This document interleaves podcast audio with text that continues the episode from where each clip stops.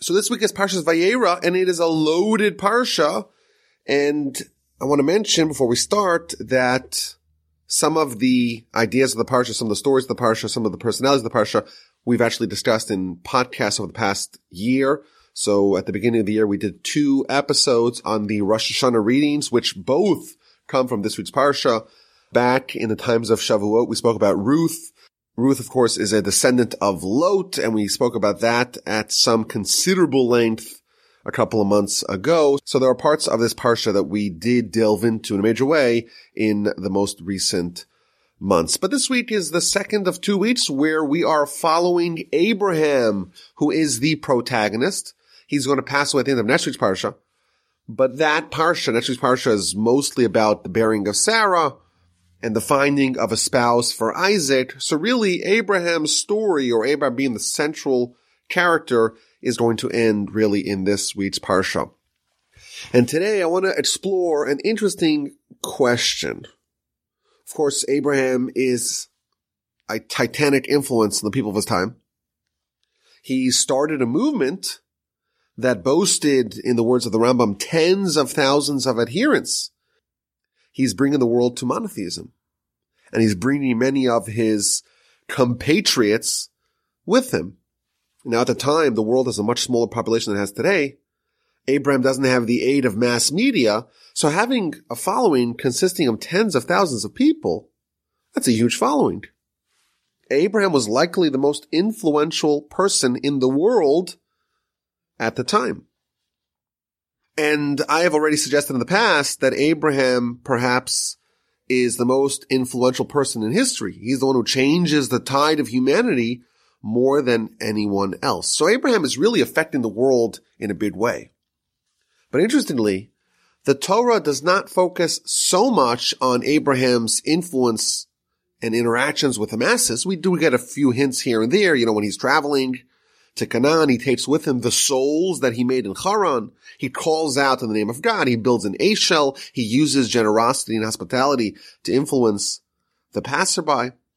But the Torah focuses a lot more on his interactions with individuals and his relationships with the people closest to him. And of course, when we examine Abraham's students, Abraham's proteges, Abraham's disciples, Abraham's influence on them is readily apparent. But is it? Hmm.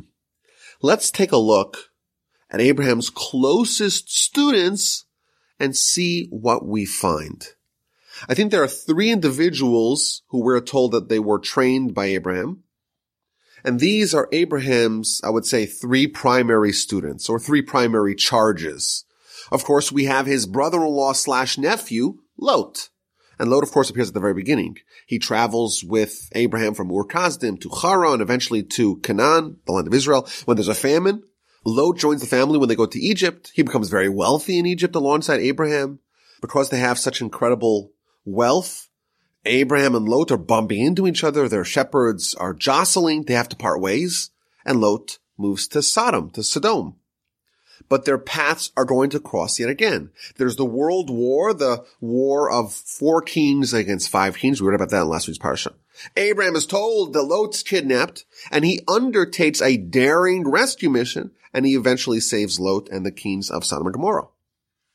When Abraham is told by God in this week's parsha that Sodom and Gomorrah will be destroyed, so he tries valiantly to overturn this decree, he's ultimately unsuccessful, but due to his prayers, Lot is saved. Of course, there's a very interesting story between Lot and the two angels who arrive in Sodom and Sodom to save him. Lot prepares for them a tremendous feast. He defends them against the mob. After Sodom and Gomorrah destroyed, Lot is too ashamed to rejoin Abraham, and he has an embarrassing, shall we say, scandalous couple of nights with his daughters, and that's really the last that we hear of him. So the first, I would say, candidate to be Abraham's student would be his brother-in-law slash nephew, Lot. The next individual we have to study is Abraham's right-hand man and confidant, who we call Eliezer. When Abraham mobilizes his forces to rescue Lot, the verse says that Abraham took with him 318 warriors. This is Genesis 14, 14. Rashi says, no, there wasn't actually 318 warriors. It was just Eliezer, his right hand man. And the gematria of the word Eliezer is 318. And therefore, this is someone who's really accompanying Abraham. He is his right hand man. When Abraham in chapter 15 receives a blessing from God, God's going to protect him. He tells God in verse 2, Hashem Elohim, O Lord God, what can you give me? I'm childless. I have no children. And the person in my house, the person who's in charge of my household is Damesek Eliezer. What does Damesek Eliezer mean? So Rashi quotes the Talmud. The word Damesek is a mashup of the word dole umashke, which means to draw, like to draw water from a well, and to give to drink. And it explains that Eliezer was such an accomplished student of Abraham that he was able to draw from Abraham's well springs of Torah and share it with others. And therefore Abraham's saying, this is my right hand man. And if I die childless, all the blessing that you give me, it's just going to end up being inherited by Eliezer, not by my own child. And God, of course, promises him, no, your right hand man, Damesek Eliezer, he's not going to inherit you. You're going to have a child. So again, we see that Eliezer is accompanying Abraham in, in, in his life and he is presented as Abraham's person, the person who would take Abraham's Torah, draw the wells of Torah and give others to drink. Now, in this week's parsha, when Abraham takes Isaac to the Akedah, to the binding of Isaac episode, he travels with Eliezer as well.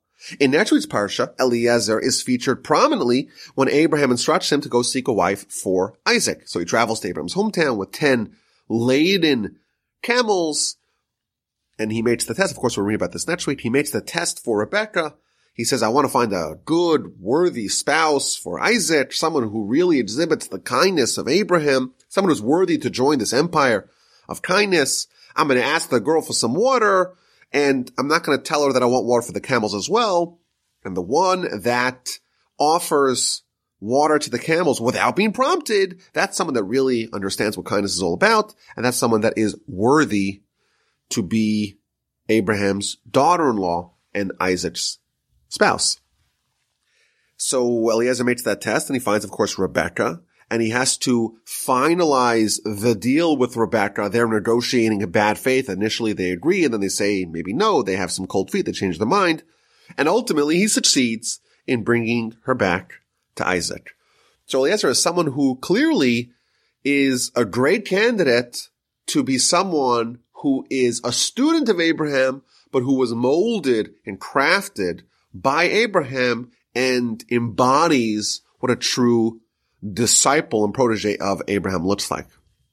And then we have Isaac. Isaac, of course, is Abraham's son and successor.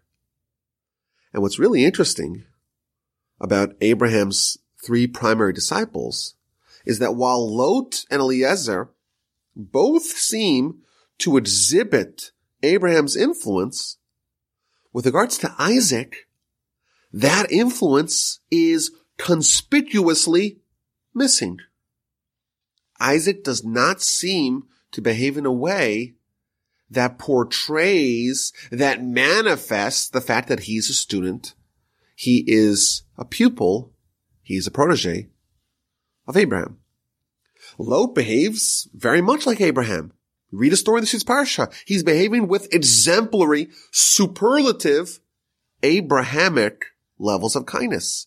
The angels come, they're masquerading as travelers, and he goes over the top with his kindness. He's even willing to endanger himself and his family for the sake of his guests. In Sodom, Lot is displaying kindness and warmth and faith, really, that apparently is emblematic or is similar to what he picked up from Abraham. You could even make an argument, and I heard this particular argument from my grandfather, bless blessed memory, that the reason why Lot moved to Sodom was to be an influence on them. Like Abraham, he was trying to imbue the sinners and the pagans with faith. Perhaps he viewed himself as Abraham's emissary Abraham's representative, in Sodom. So clearly, Lot was heavily influenced by Abraham. What about Eliezer?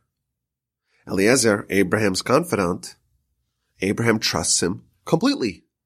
He travels to scout out a spouse for Isaac, and he's able to suss out the potential candidates with great skill. When he sees that Rebecca offers the water to the camels, of course, this is again, like we said in Netrich's Parsha, she exhibits the requisite kindness to join Abraham's family.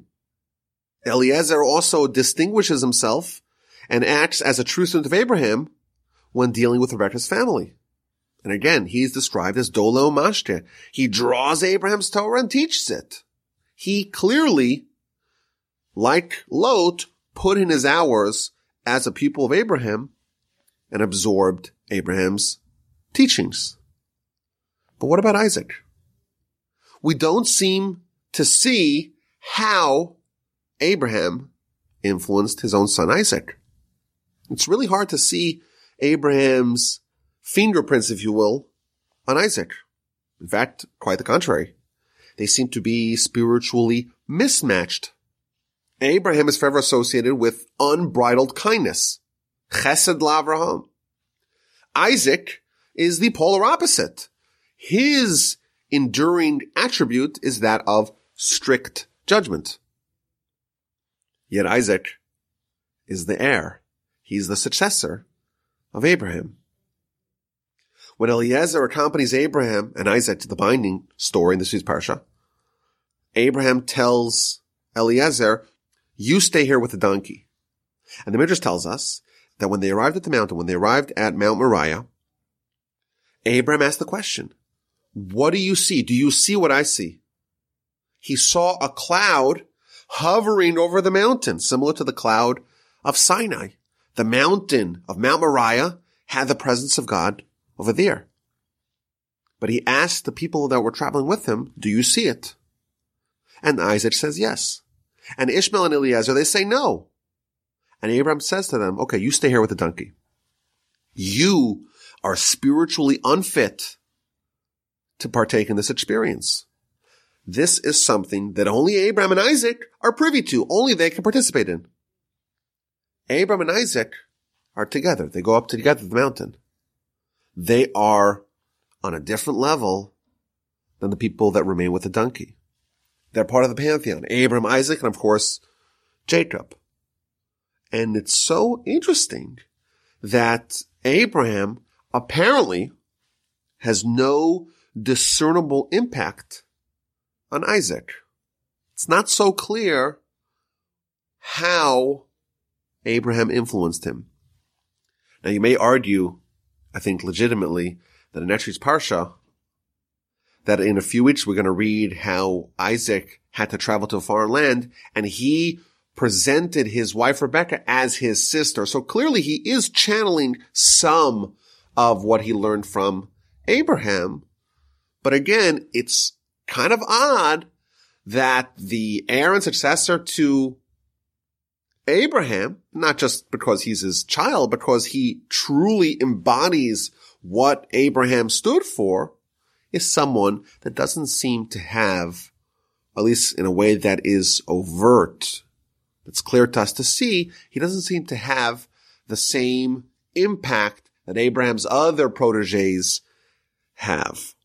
How do we make sense of that? So I want to suggest an idea. Now, the crux of this idea I heard from my grandfather, but the idea I think is a very powerful one. It's a very valuable lesson as to how to be a good student, how to absorb and integrate the teachings and the ideas of great teachers. Abraham indeed had three primary disciples, Lot, Eliezer, and Isaac.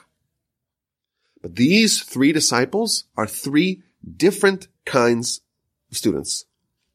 Each one absorbed Abraham's teachings in their own unique way and in a different way. Let's start with Lot. It may seem that Lot was the greatest student of Abraham. the over the top kindness that he has with the angels in Sodom seems to be a mirror image of Abraham's behavior with those same angels earlier. Parsha begins, Abraham is running around doing crazy kindness with the angels. And a few verses later, Lot's doing the same thing. He's behaving with superlative kindness to the same angels. You read the stories, it's almost identical how Abraham and Lot are treating these angels. But here's the critical point. I think we might have mentioned it in the other podcast. When the cities of Sodom and Gomorrah are going to be destroyed, verse 29 of chapter 19, we read how Lot is saved. And the verse says that when God was destroying these cities, he remembered Abraham. And he sent Lot from amidst the upheaval of the city. So the question that Rashi asks is, why is God remembering Abraham to save Lot? And Rashi says something astonishing. Make sure you're sitting down in a chair before you hear this one. Ask Rashi, why is God remembering Abraham to save Lot? Says Rashi, God is remembering that Lot, Abraham's brother-in-law slash nephew, he knew that Sarah was the wife of Abraham. And when they go down to Egypt together, and the people are interrogating Abraham and Sarah, who is this woman? How do you know her? What's your relationship? Are you married? And Abraham says, no, she's my sister. Lot could have blown this all up. Lot could have revealed the truth. And he kept quiet. He didn't implicate Abraham. He had mercy on Abraham. And therefore God says, you have mercy on Abraham, I'll have mercy on you. God remembers Abraham, i.e. the episode of Lot's mercy on Abraham, and therefore he has mercy on Lot and he saves him from the city. Isn't this interesting? Lot is someone that apparently has a lot going for him spiritually. He's doing kindness in a way that's similar to Abraham. His behavior with the angels is akin to that of Abraham's behavior with the angels. But that's not enough to save him. What saved him? The fact that he did not reveal that Sarah was really married to Abraham. He didn't rat out his brother-in-law and his sister. It seems so minor. Who is going to reveal such damaging, such harmful information to the inspectors? What great accomplishment is it for Lot to keep quiet when he has some damning information against his brother-in-law? Doesn't seem to be like it's a great accomplishment. Yet that's what saved him and not the kindness. So my grandfather, blessed memory, would always quote this answer that was given by the Alter of Slobodka which by the way, we did several podcasts on the Jewish History Podcast channel on this great individual of Jewish history, the Alter of Slobodka, Rabbi Nosson Tzvi Finkel of blessed memory. And he said like this, Lot was indeed an exemplar of kindness. But that was only what he saw Abraham do, and he merely copied it. Lot's kindness was mimicry and mimicry does not save you from destruction. The only deed in Lot's whole history that was his and his alone was indeed something really small. Who, after all, would reveal such harmful information about their brother-in-law and sister to the authorities? So it was small comparatively in relation to the deed of kindness. But that was his. And it wasn't something that he copied from Abraham. Lot was the lowest level student of Abraham, of these three. His absorption of what Abraham taught, the kindness of Abraham, was very surface level. He was like a, a parrot, as we say. The parrot just repeats what he sees. He sees the kindness and he does it. His behavior was mimetic. His understanding of what Abraham represents was very surface level and it actually led him astray. It led him to do things that were very corrupted and, and warped. He offers his daughters to the mob. Where does that come from? The answer is that he didn't really understand anything on his own. He just copied Abraham. And he wanted to be like Abraham. He wanted to sacrifice something for kindness. And therefore he sees a situation where these guests of his are in peril. And he says, I'm going to sacrifice. I'll give you, even give up my daughters for it. This is an example of someone who didn't fully absorb the approach of his teacher. He only knew how to copy it. And therefore, when there was a new situation that he never saw with Abraham, Abraham was never forced to make a choice between guests and, and his family. He never witnessed the situation. Therefore, he didn't know what to do. And he made a grave blunder because he never saw this particular episode, this particular challenge, this particular dilemma in Abraham, and he was not able to copy Abraham in this situation, and he went astray. Lot was an expert at puppeting Abraham.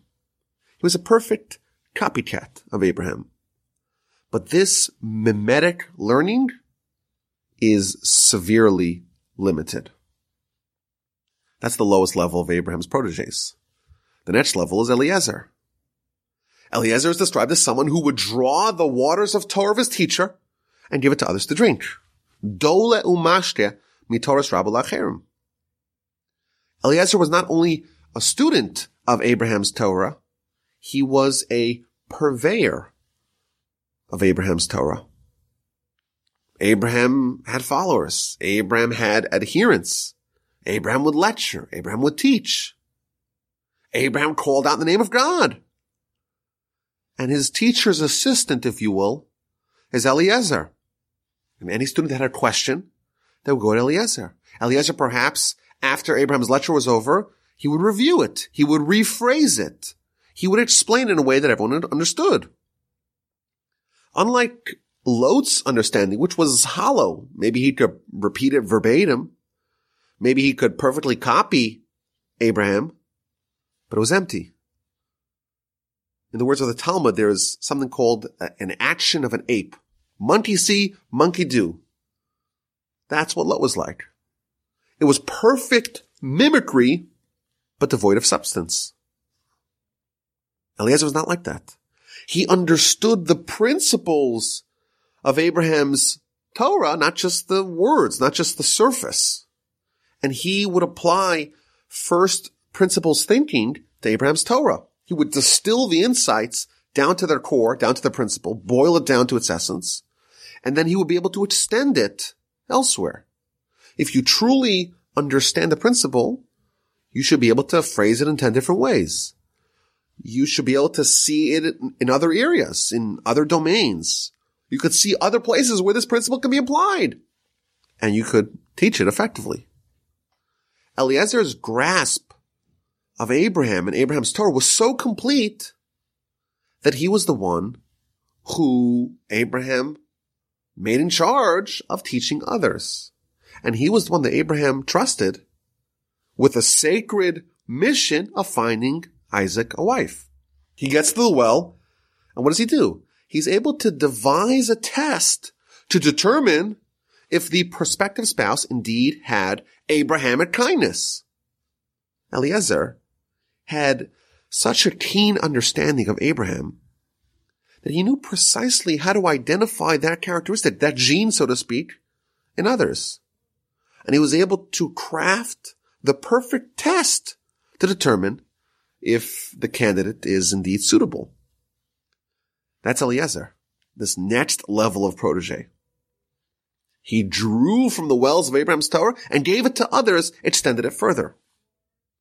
But even Eliezer was not the ultimate protege. Isaac is the highest level of a student. Isaac was Abraham's spiritual successor, spiritual heir, in addition to being his child. And it seems that Isaac's lack of manifestation of Abraham's character is a feature, not a bug. Lot is mimicking Abraham's Torah. Eliezer, he's truly understanding it and applying it, extending it outwardly. Isaac is seamlessly integrating Abraham's Torah within him.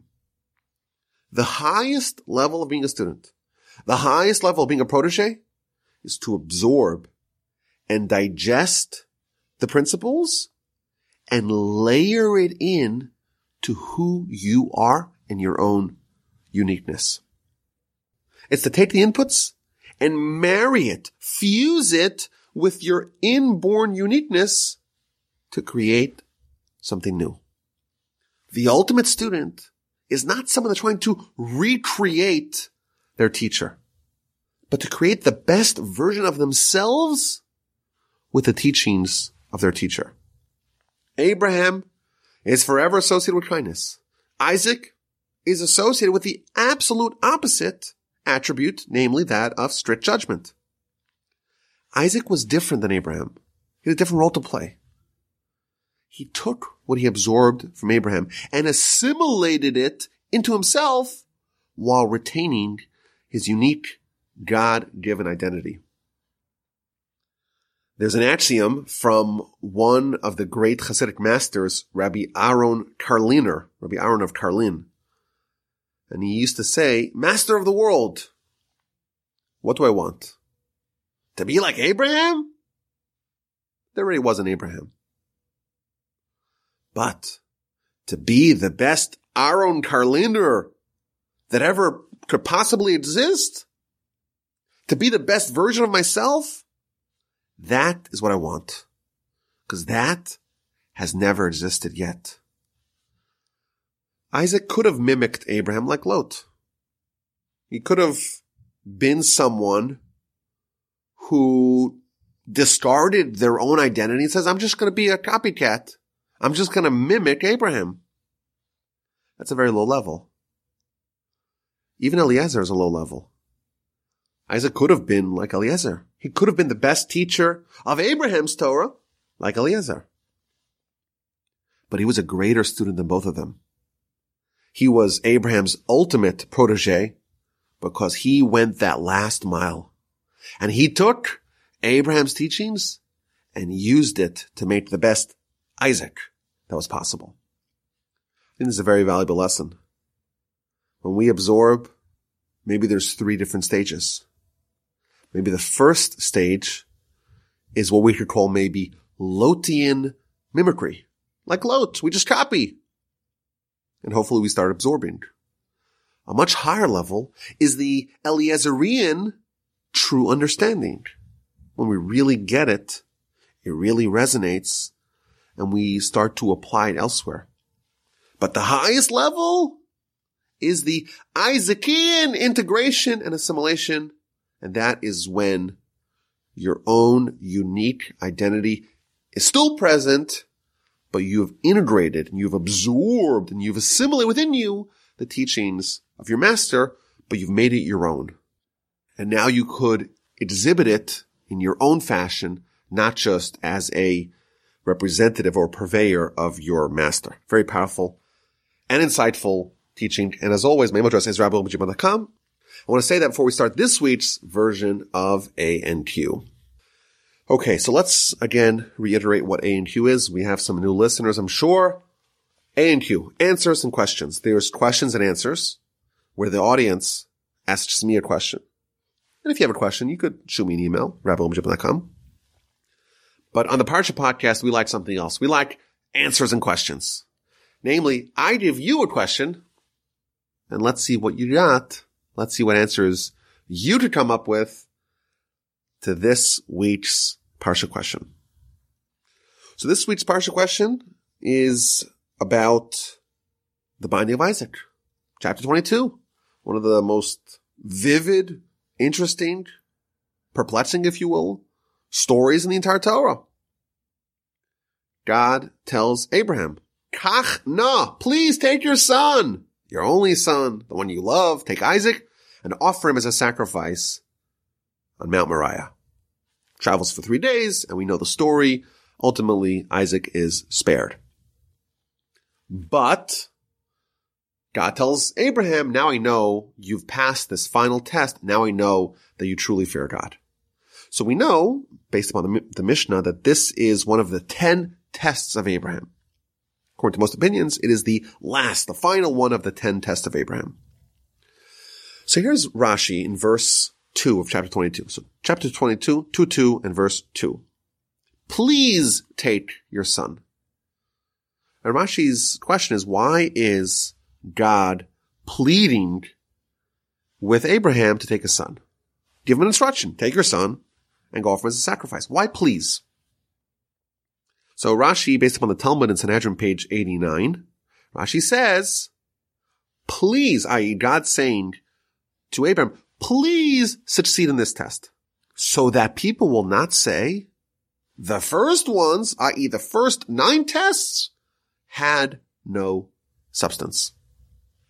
Again, this is based upon the Talmud. The Talmud says that this is akin to a human king who had many wars. And he had a great warrior who won every war, great general, won every war.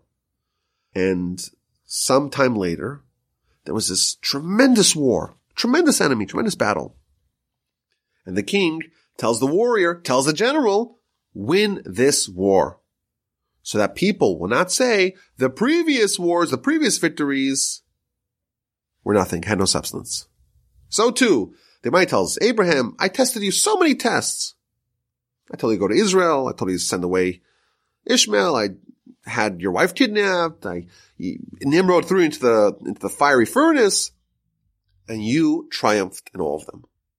But please, please, please succeed in this one. Why? Because if you don't, everyone's going to say that the first ones had no substance. And here's the question. Why? What would have happened if Abraham failed in this test? Apparently, there is an argument to say that he has nothing. Isn't a 90% still a very good store card? Now, I wouldn't really know what that feels like, but I'd imagine if someone scores 90% out of 100, it's still pretty good. Why would it be considered negligible if Abraham failed his last test? If you have an answer to this question, send me an email, rabbiomjim.com. Okay, let's talk about last week's question. And I think it was a really hard question. The question is, why was Abraham's first foray into the land of Israel specifically to the city of Shechem? And we mentioned that Jacob, when he ascended to Israel from spending 22 years with Laban, now he's got a big family, the first city that he goes to is also Shechem. And then Joshua, leading the nation after the death of Moses, when he crosses over the Jordan, enters the land, the first day he spends in the land of Israel, goes to Shechem and goes to Mount Gerizim, Mount Ebal, and has the very important event where half the nation goes into one mountain, half the nation goes to the other mountain, the Levites in the middle, and they have the blessings and the curses. Why specifically is the city of Shechem the first place we go to in the land of Israel? Now, of course, the subtext of this question is that different places have different spiritual energies. Of course, this should be obvious. You know, much of the Torah is obsessed with the land of Israel, with the land, of Canaan. Moses is so intensely craving to enter the land. So maybe we could reframe this question as what is the spiritual energy of the city of Shechem? I think it's a very hard question. And the city of Shechem is going to appear many times in the book of Genesis, and maybe we will encounter some other ideas over the next couple of weeks as we read more about the stories of this city. But I did get fewer answers this week than previous weeks, and that was expected. But what I really liked is the process, so to speak, of people researching the question, researching the subject, and trying to assemble all the little bits of information that we know about this city. So a bunch of people pointed out that the city of Shechem, the word Shechem, is Hebrew for shoulder. Maybe that's a clue. Three different people described Shechem using the identical word crossroads. I thought that was a very astute observation. It's been mentioned that Shechem, the city of Shechem, has deep associations with Joseph. It's the place from where Joseph is sold. It's where Joseph is buried. Jacob apportions the city of Shechem to belong to Joseph in Genesis 48, 22. In this city, Dinah was raped, and then Shimon and Levi, her brothers, ravaged the whole city in retaliation. There's a lot of stuff going on in this city. Now we know that Joseph actually married the daughter of Dinah that she conceived with Shechem. The city, which by the way is a little confusing because the person Shechem and the city Shechem are different things. So Dinah is raped by a, an individual named Shechem in the city of Shechem. So that's a little confusing. Just put that out there. This city also hosts the blessings and the curses on these two mountains in this city. And in addition, Shechem is designated as a city of refuge where accidental murderers would have to flee. So I want to suggest the following. Kind of taking together all that we know about the city, what's the common unifying theme? Shechem is the city of blessings and curses. Shechem is a mixture. It's the ultimate mixture of good and bad. It's got both Mount Gerizim and Mount Ebal. Now we could say that Joseph perhaps symbolizes the blessing and the curse. He's someone who brings blessing to Egypt. Egypt, it's a city, it's a place that's full of curse. It's full of forces that are antithetical to what the Jewish family represents.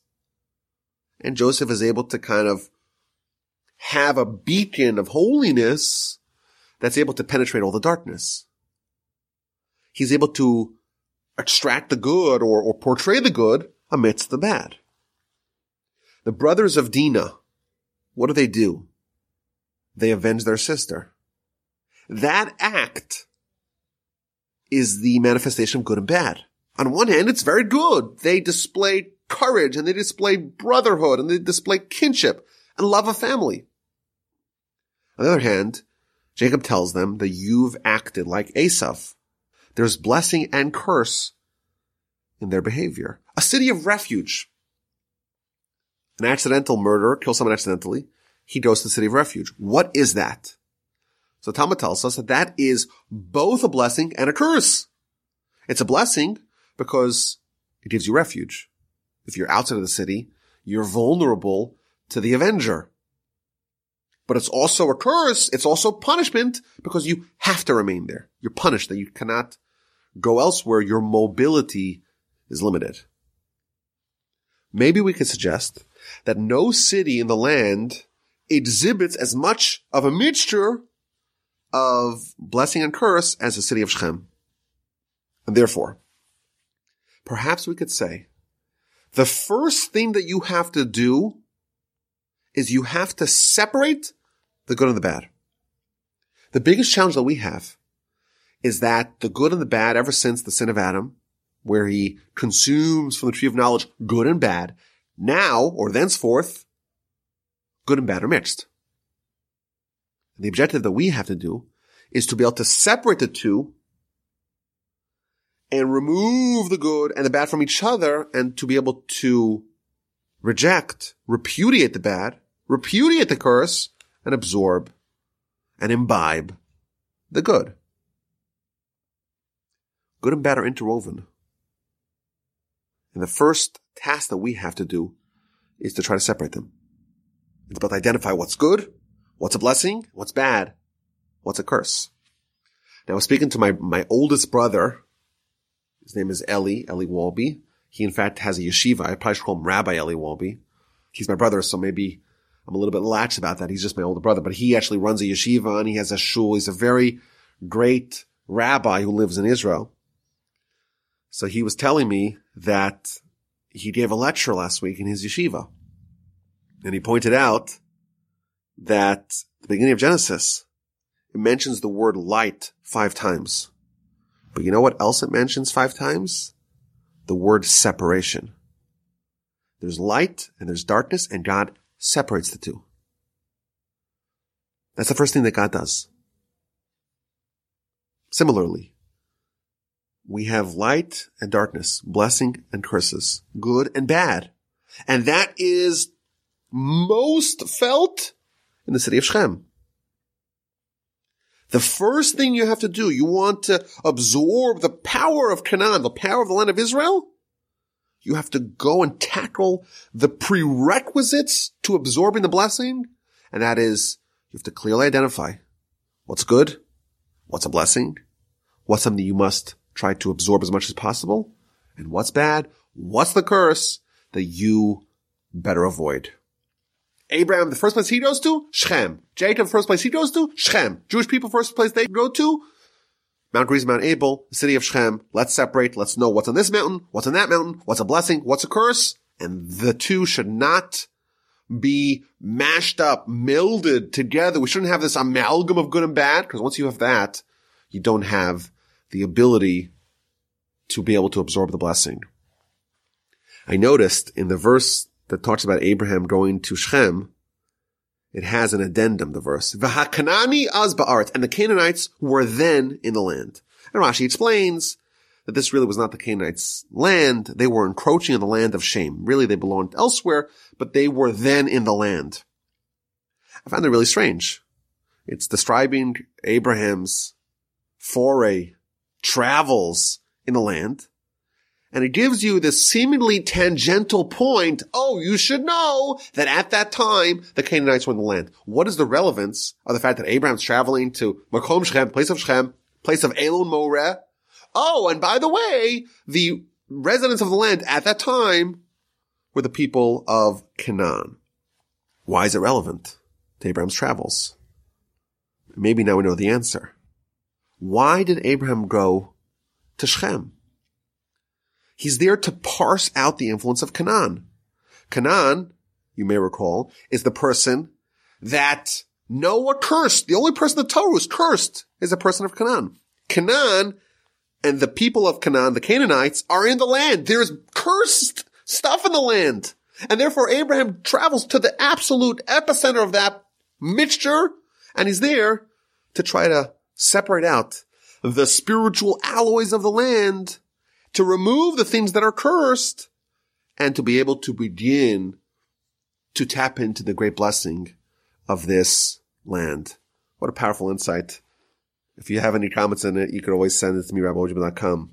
But I love this idea that the first thing you gotta do, the very first thing is you have to know what's good and what's not good. Because if you jump in and you try to say, oh, once I'm in it, I'll just figure it out. I'll play by the seat of my pants. I'll play it by ear. Shoot from the hip. I'll figure it out. It's too late.